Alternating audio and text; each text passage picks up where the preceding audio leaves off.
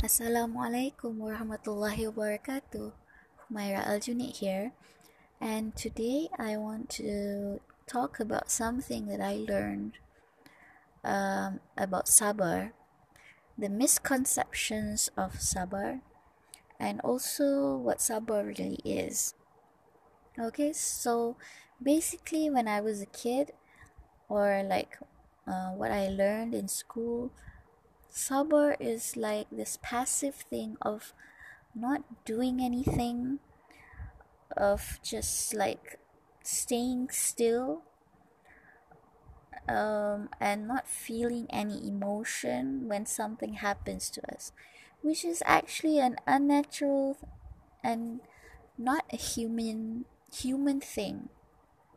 Okay, because the uh, sabar means to take action and also to pre- persevere. Okay? And it doesn't put up with abuse, it doesn't enable oppressors and oppressing. And sabar doesn't mean that the person doesn't have emotions. Okay? The Prophet Yaqub alayhi salam, he had beautiful sabar when he lost his son. But he also cried until he was blind. So this shows that it's normal for humans to have emotions.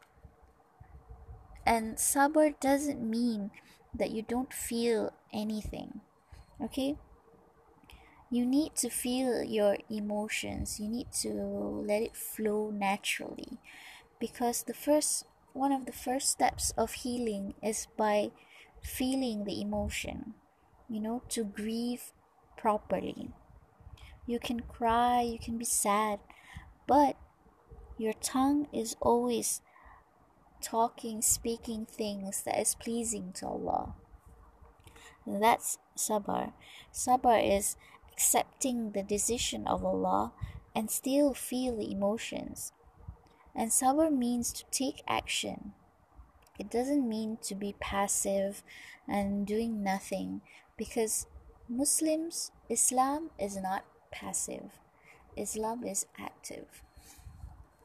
So uh, I also learned that in the Arabic language, sabar doesn't just mean patience. Sabar means like a lot of things. It means to persevere, it means to endure opposing forces, to stand firm if in, even if we don't want to endure anymore. So, yeah, sabar is patience, but it also means to take action and you know not just sit and say please have sabar sister you know we always hear these things like oh have sabar but you know it, it doesn't mean anything if you don't if there's no action taken okay? So yeah that's the only thing i want to talk about today. Inshallah next time i will talk about um, lowering the gaze so until next time, Assalamualaikum warahmatullahi wabarakatuh.